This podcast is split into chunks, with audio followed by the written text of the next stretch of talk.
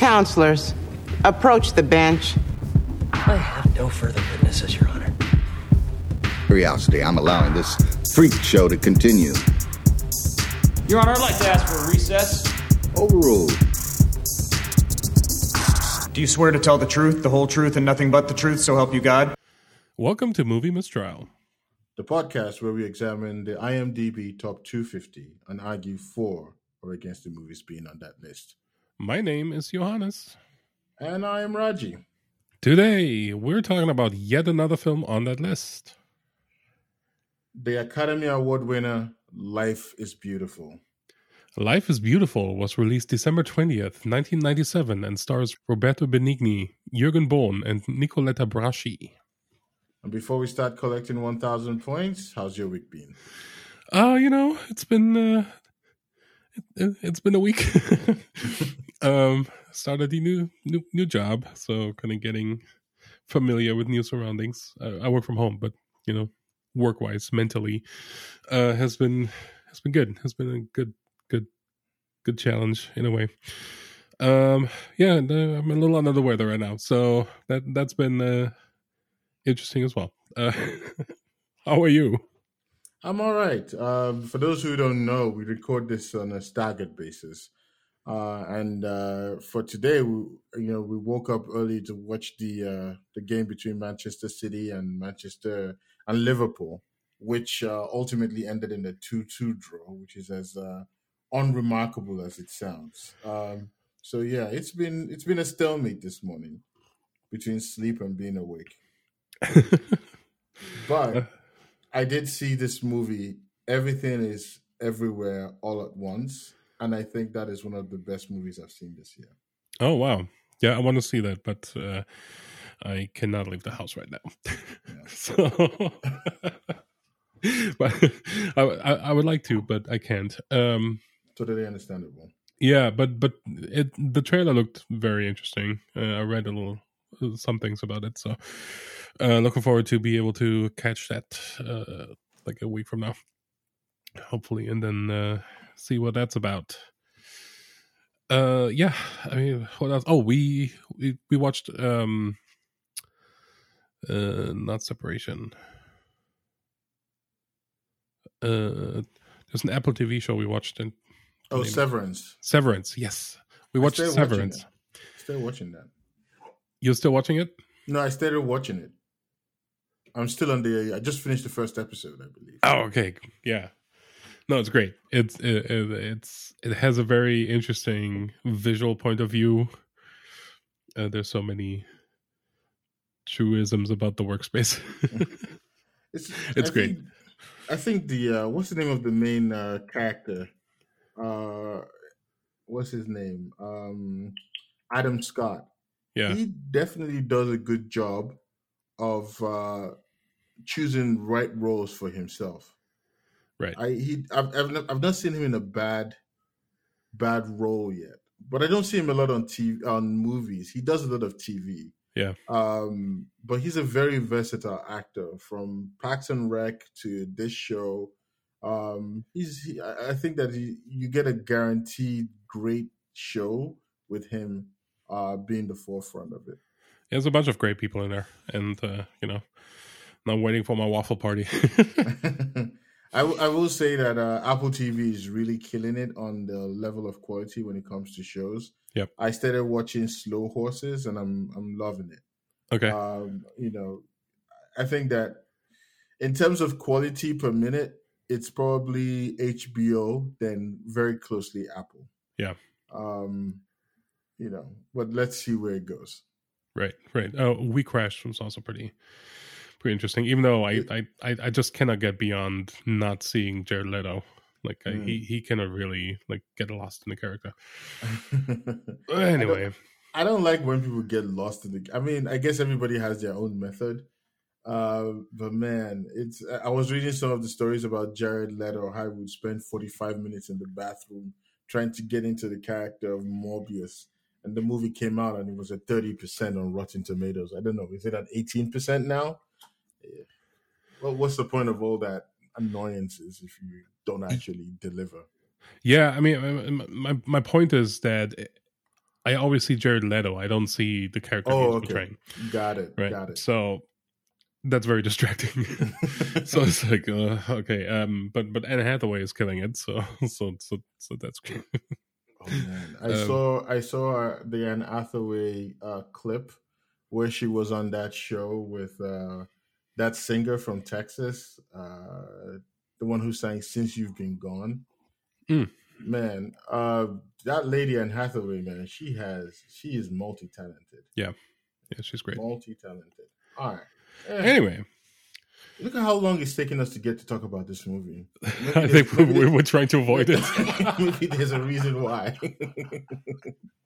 Talk about everything but this film. All right, I'm ready. All right, before we do anything, let's hear a little synopsis about this. A gentle Jewish-Italian waiter, Guido, meets Dora, a pretty schoolteacher, and wins her over with his charm and humor. Eventually, they marry and have a son, Gioso. Their happiness is abruptly halted, however, when Guido and Gioso are separated from Dora and taken to a concentration camp. Determined to shelter his son from the horrors of his surroundings, Guido convinces Gioso that their time in the camp is merely a game. And we're back. Raji. Heads or tails? I'm going to go with heads, usual. Heads. Yeah. Oh, man. I want to go against this film.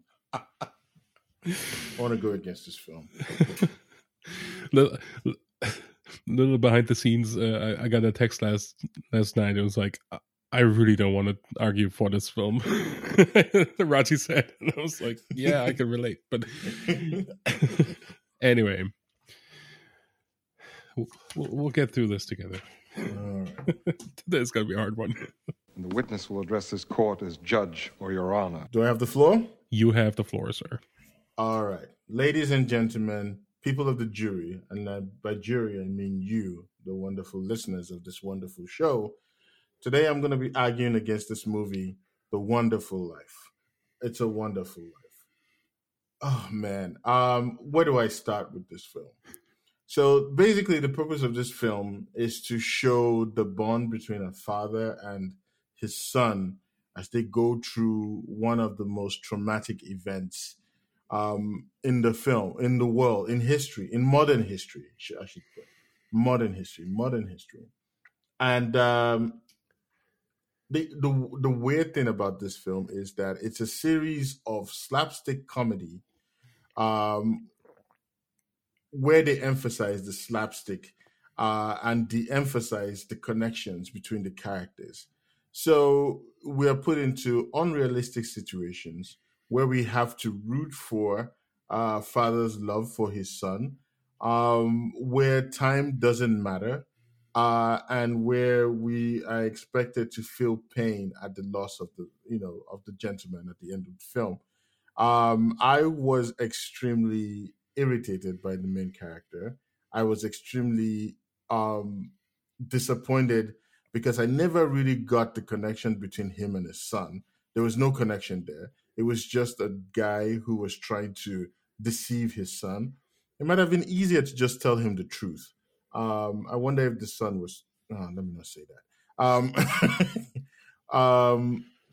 I also want to say that the relationship between the man, Roberto Benigni, and his wife was utterly uninteresting. I find it hard to believe that somebody which is such a status in society would decide to go with somebody like him based on slapstick comedy. There was no other connection between the characters. It was just, oh, can he make me laugh? And there was no conversation. There was no description of their attachment to each other. And the time jumps kind of distracted from the whole film. This movie was just a disaster for me. And I can appreciate that a lot of people like it for the fact that it's a relationship between the father and the son. For me, this movie fails in almost every way. So, yeah, that's how I'm starting. I'm very emotional about this film because I got really irritated watching it last night. All right, that's my start. Your Honor, this movie is a movie about maintaining a positive outlook on life, even in the most dire circumstances. And it's more about how to approach life than it is what we see on screen, I think. So it's telling us a story about somebody who is going through life, always seeing the positives and always figuring out a way to make lemonade out of lemons and to spin what happens and kind of to spin what happens in a positive way, and to play the most effective game with the cards that are dealt to you. And this is told through two stages of this person's life. First, they move to a new town, and he falls in love. And there seems to be a shift in status between the two. But he's able to not convince, but to show her that, you know, the rigid mindset that she's in ultimately is not fulfilling. But if you're open and, you know, enjoy the little things in life, there's a lot of positives that come with that. And she breaks out of her cage, so to speak. And then we have a time shift. And we see they have a family. They have a little boy. And there is a regime that is, you know, very, very Third Reich. I think officially in this movie it's not the Nazi time, but it is very alluded to that. And they end up being deported into a camp. And he, instead of giving his little son kind of the realities of what's going on, he's telling him, hey, this is all a game. It's your birthday. And, you know, you try to get points, and, you know, everything is kind of twisted into this more of a positive thing to distract from the harsh realities of the situation they're in. And so for me, this movie is more about kind of a mental mindset than the actual story. And from that perspective, this movie is pretty good. and I think it has some challenges if you look at the story, but I think if we approach this movie from just a spiritual kind of plane, then we can learn a lot from how to approach life as a whole, and how to not, you know, how to find the glass is half full in all the situations that you're in. And I think that's what this movie wants to tell us, and it succeeds. All right. So I'm going to counter a lot of the points that you've made. I'm going to first talk about some things that worked in the film and the reason why it didn't work overall. So there is a sense of dread in the background, masked by the character who is doing slapstick comedy. The scene where he goes to the classroom and they talk about, you know, the teachers, all the Italians being proud, superior races to other races. And he's cracking jokes about that. It works to the point when you realize that where is security? Who are the people there to stop? There's a lot of incompetence in the society. And, you know, the only way any of his stuffs would work is if there's no one to stop him. You're going to the mayor's, one of the leaders' wedding, and you ride a horse into the room with The horse is inconspicuous because it has it's covered in green with awful writing on it, and you go in during a man's I guess I don't know if it's a wedding or a proposal, and nobody stops you. There's a guy doing the Nazi salute, just standing there, just with his hands outstretched while all of this is happening. It just takes you out of the film. Like, saluting the horse. He salute. They came with an ostrich. He was saluting the ostrich. He was saluting the horse. It was so. It's like, okay, you want to talk about something so serious, and you just take yourself out of the film by not actually talking about why these atrocities are happening. Let's talk about one of the most. One of the earlier scenes when they first arrive at the camp. It's also a little bit of a charming scene because, you know, the German officer comes in and he starts to read instructions out, saying like, hey, you know, giving them rules for the camp. And he asks who can speak German. Our character raises his hands. He goes to the front, and the German officer starts to read out instructions about what they have to do and what they can't do, what the rules of their time in the camp. And this guy basically turns that whole conversation into a conversation about this is your birthday gift, and you know whatever. If you stay here and win the game, you get 1,000 points and you get to ride on the tank, you know. But it also robs everybody in the room of the reality that they are in a serious situation. It's a very selfish move. So it's like you see the slapstick comedy, but underneath it, it's very selfish, and the selfishness distracts from the slapstick comedy. I don't understand why he came up and thought this was a good idea, and it's like. You think about all the situations that he got himself in when he goes in and he goes into the room and he goes on the radio and he talks about how he loves his wife and all of that stuff, which is great and is lovely, right? But the thing about it is, and you know, in the real world, we've seen Schindler's List. Anybody who does that gets shot. But in this world, he gets to go back and he gets a slap in the face and, you know, and I think the thing that took me out the most from this film was the fact that the boy was sleeping in the same room as him. We don't know how long. That's another problem with this film. I don't know how long they were in there with this kid, but I find it hard to understand how this kid stays so long with his dad. And I just kept thinking about it. And it always takes you away from the film.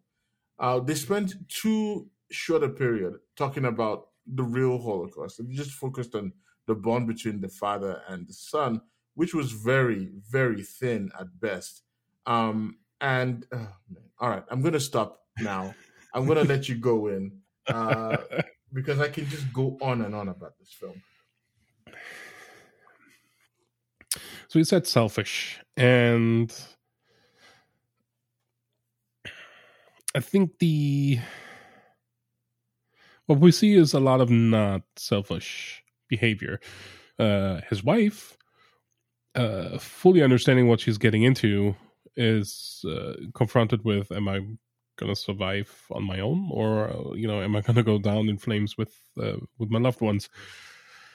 And she chooses the latter. And that's admirable, I guess. That's not selfish, I don't think. And then you mentioned a scene where he's mock interpreting for the officer in the camp. But what he's doing is explaining the rules to his son. And effectively kind of officiating the charade that is bestowed upon the people in that room, that it is all a game for points, and you know, there are certain rules that you have to adhere to gain points, to then get a ride on the tank to get your own personal waffle party. So I'm still in the waffle party thing. So I don't think that's selfish. I think it's survivalist, and it's trying very hard to shield his son from the terrors of the surroundings he's in. So he's trying to shield his son from trauma. And that's definitely a way to do that. I think there's an argument to be made if that's a good way to do this. But you know, it's something that is attempted here, and it seems to work for his son, from what we can tell. So I don't fully agree with the selfish comment that you made. I think it's kind of survivalist, but then used with a slapstick kind of angle onto it, and it kind of works.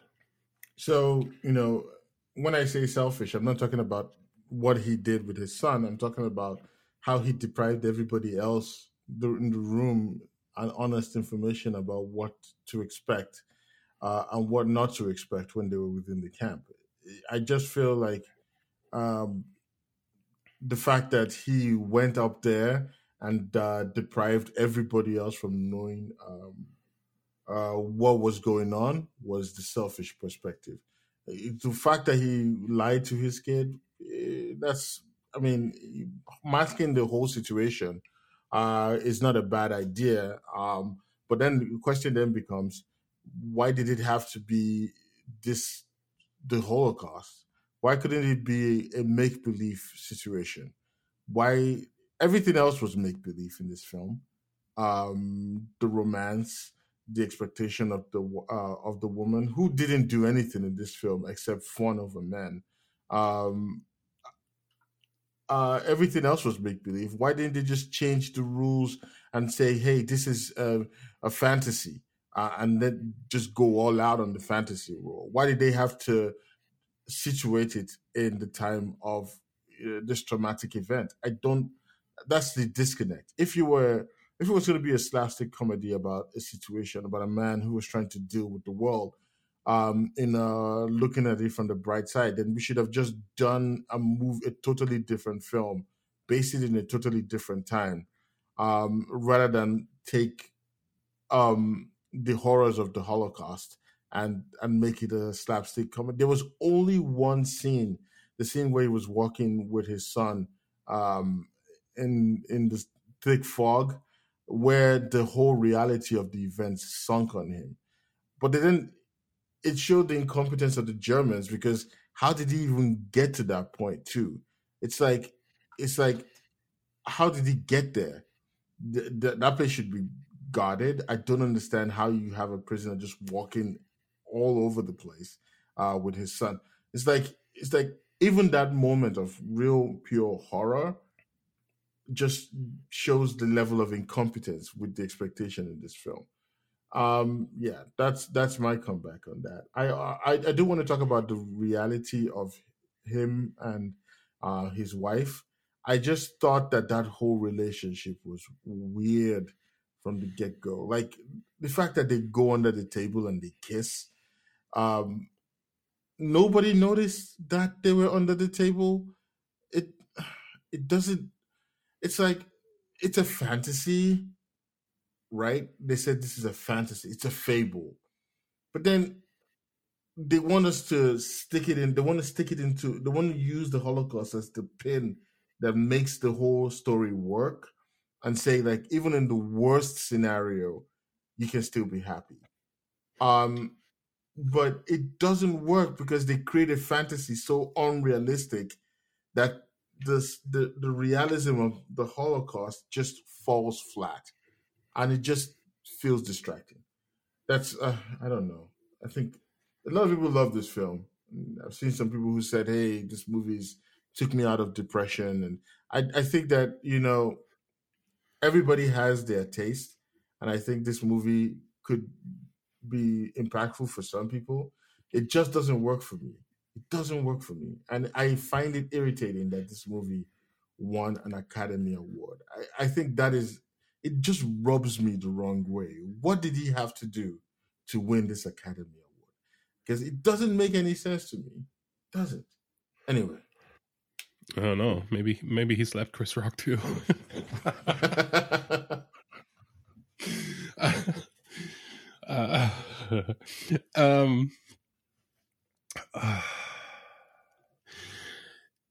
Yeah, listen, I don't have anything else. Like, I'd much rather go into a general discussion about this. All right, let's just go into general discussions. And I would be willing to. I'm interested in hearing your perspective on this film. Then. Yeah. Okay, let's do that. Your Honor, I'd like to ask for a recess. And we're back. So, this movie, after we watched it, I was like, this is two movies. This is two completely different movies. And neither of them is good. Because, as you already outlined, like, a lot of the slapstick is not great. I think there's a way to do slapstick in a fulfilling way, I guess. But he is just so obvious and not great, not funny, not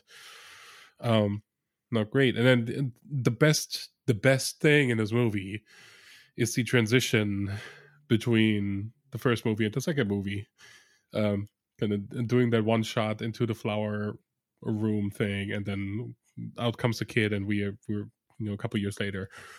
To me, that's like the best thing in this whole thing. And like, it's such a frustrating movie because I feel like, okay, you shielded your kid from the horrors of the Holocaust, and your kid got to ride a tank, which, happy coincidence, right? But the whole thing works because it's very convenient that it worked, right? Mm. And it's so frustrating where it's like, okay, but so he found his mother, but he will not be able to find his dad again. So how do you reconcile that, right? It was all a game, right? But until it was like, so that's where I get started with this whole thing is morally very questionable. I think it's somewhat understandable that that's a, you try to shield your young kid from the horror that is going on and don't want to terrify them of what's happening. But at the same time, isn't there something to be said for trying to shield them from what could happen by giving them the knowledge of what could happen? I don't know, right? I don't know. I don't have kids and I don't, whatever, right? But those were just thoughts I had where it's like, okay, this is certainly one way to do it, but I'm not entirely sure that completely shielding them from the realities of what's going on is actually helping them, because at the end of the day, they will find out. And then what does that do with somebody, right? Like, my dad lied to me in the worst time. I don't know. That, those were just kind of thoughts that I had. It was like, this is not a great movie. I don't agree with the pseudo, like, happy-go-lucky, this is beautiful, and if you have a positive outlook.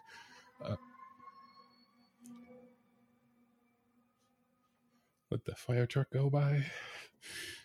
I don't agree with the whole, if you approach life from the glass half full perspective at all times, despite all the horrors that are thrown at you, you will come out, being a better person. That's kind of what I think the moral of the story is. Sure, I guess, but it's just so confusing. I don't know. This, I agree with you. I don't understand why this won an Academy Award. And I remember I've seen this movie like years ago, like maybe like 20 years ago. And I was like, yeah, okay. Now having seen it again, I really don't get it. I don't get it. It's not a good movie. Mm. Why is it on this list?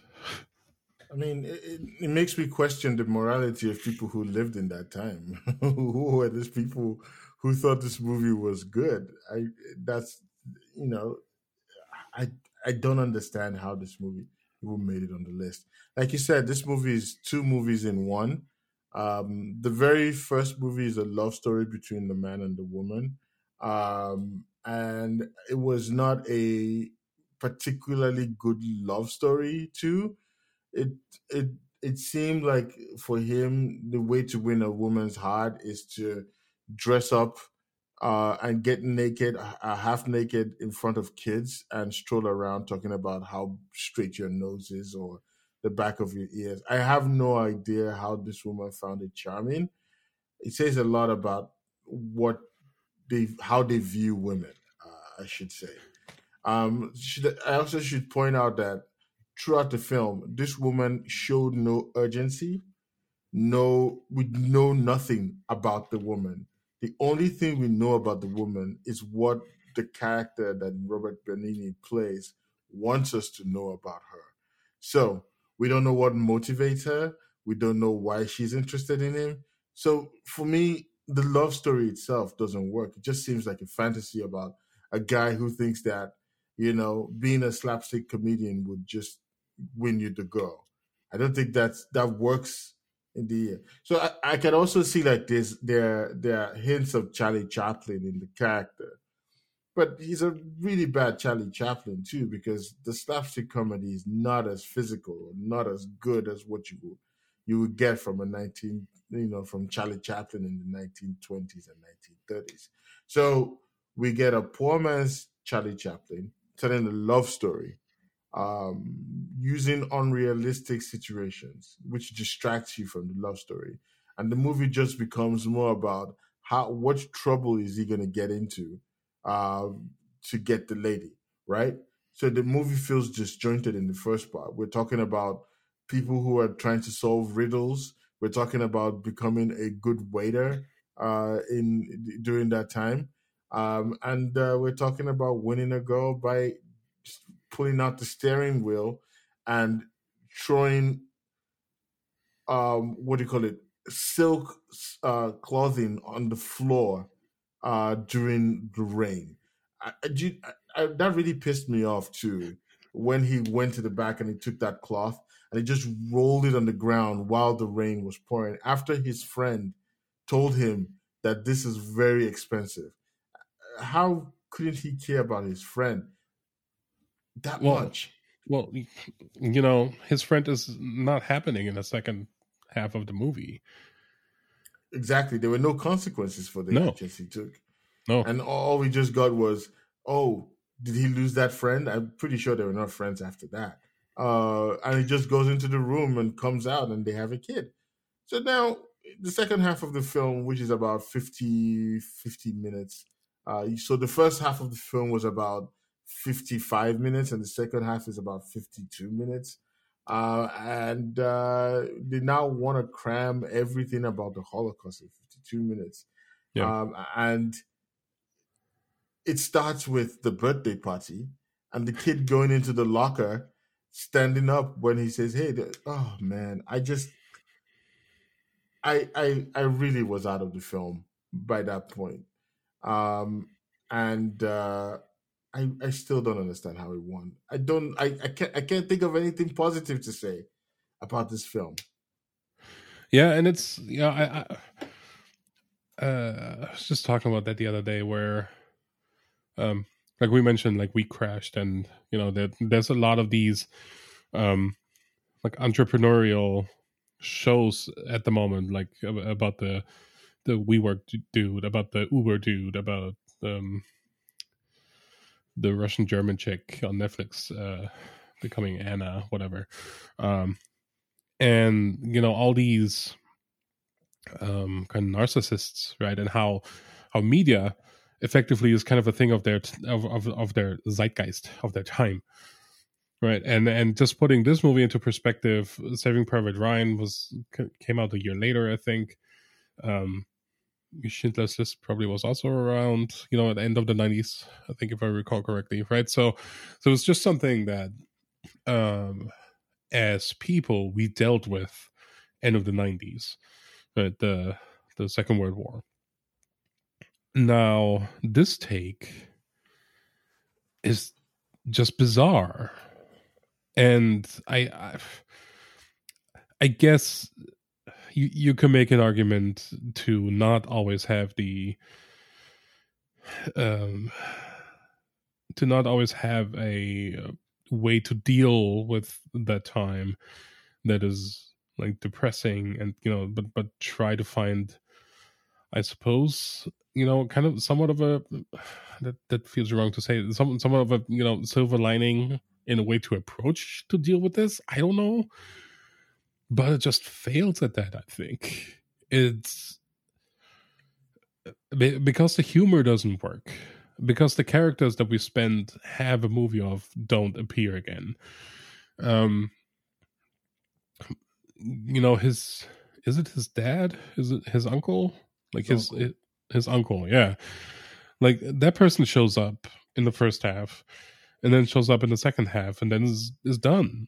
Like we don't really care for them, which is unfortunate. Right. So everything is just distorted through this lens of, oh, everything is a game and it's not so bad. But then we know what's really going on is, yeah, this is pretty bad, and everything that they do wrong could result into even worse things, but ultimately doesn't. So what are we supposed to take from this, right?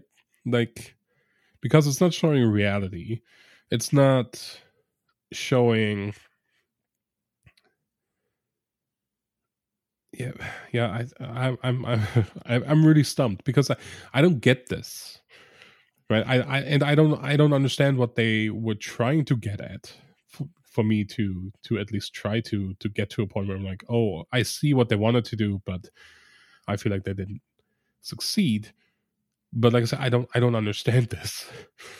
Fundamentally, I don't understand this because it feels so disjointed in itself. And I don't know. I really didn't like this movie either. So, America, I want you to understand that this movie, right? According to your top 250, America, is better than Terminator 2: Judgment Day. It's better than Star Wars. It's better than Spirited Away. It's better than, Parasite that came out a few years ago. It's better than the American History X. Better than Casablanca, which is also a love story set in a traumatic period in World War II. It's better than all those films. How did this movie? It's better than Star Wars. How is this movie? How did this movie get so high? Number 20. How did this number 27 in America's top tier films? How did this movie beat all these other ones? I don't understand, and I think this is. I've been saying for a while that this top 250 list is so weird to me because some of the movies that I would think are better don't make it to the list. But I am baffled about how this movie is number 27. And it's one of the reasons why I may have lost a little faith in America. Just a little faith in America. But yeah, that's all I have. Yeah.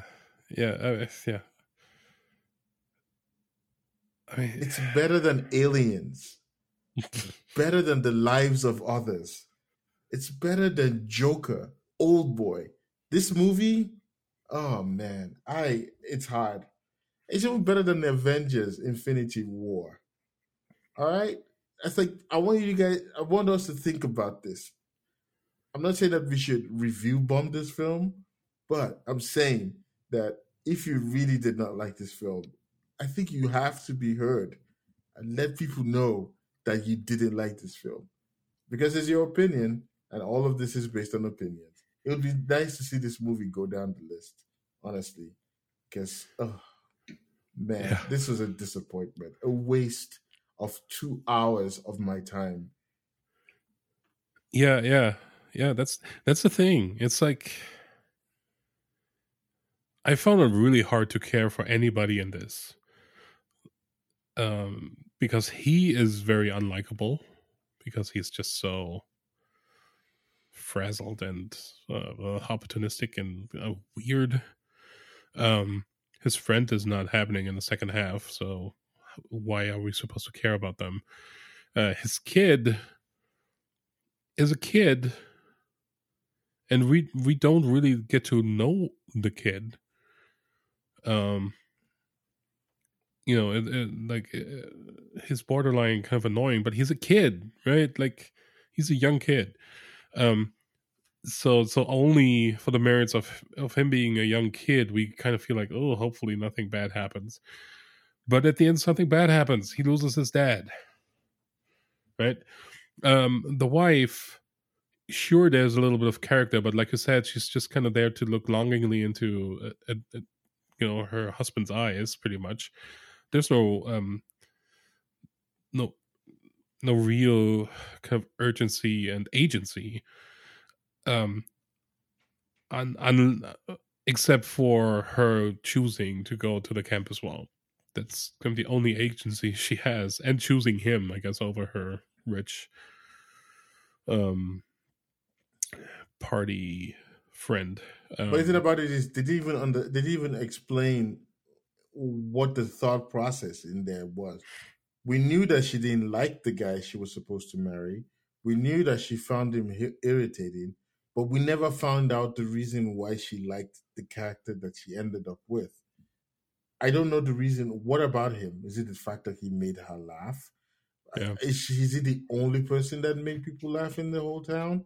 Why did she choose him? It's like, he was walking around in his oversized suit. There was nothing spectacular about him. I am curious to know why she chose him. The movie doesn't explain it. This whole movie was just based on the mind of the man. Every single thing that we see was from the perspective of the man. And I don't think there's anything wrong with that, but they want us to care about all the other characters, and they want us to care about the relationship they have. Then I get lost when they say, hey, he's playing our favorite song. When did they establish that? When did they establish the favorite song? When he goes in and he just plays a record, and the woman starts looking longingly for him and starts to walk to the side of the stage. I didn't know that it was their favorite song. He just chose a random record. How did she know it was him? So it's like the disconnect is real. I don't know. I don't understand the context of all these connections. I don't understand the context of how could you even put your son in harm's way to go and have something to eat with the German kids and just tell him that don't say anything. You know, it just feels wrong. Sorry, I cut you off. No. Because you're right. And yeah, this is a weird one. This is a very strange one. I think I'm done. It's like, I don't know. I don't get this movie. I think that this may be the first film that we both, I mean, it may not be, it may or may not be, but I think this is one of those films where we are very sure this movie should not be in the IMDb Top 250. Oh, yeah. It's better than 12 Years a Slave, guys. Better than that film, according to this list. It's better than the Grand Budapest Hotel. I, really? I I thought you were making a statement there. I was like, "Ooh, that's a bold statement." No, I am talking sarcastically about this film. There's so many films that this movie seems to be better than: Hotel Rwanda, Jaws, Monsters Inc. Really, Ford versus Ferrari. This movie is better than all those films. No, this movie is better than the Goonies. Oh God.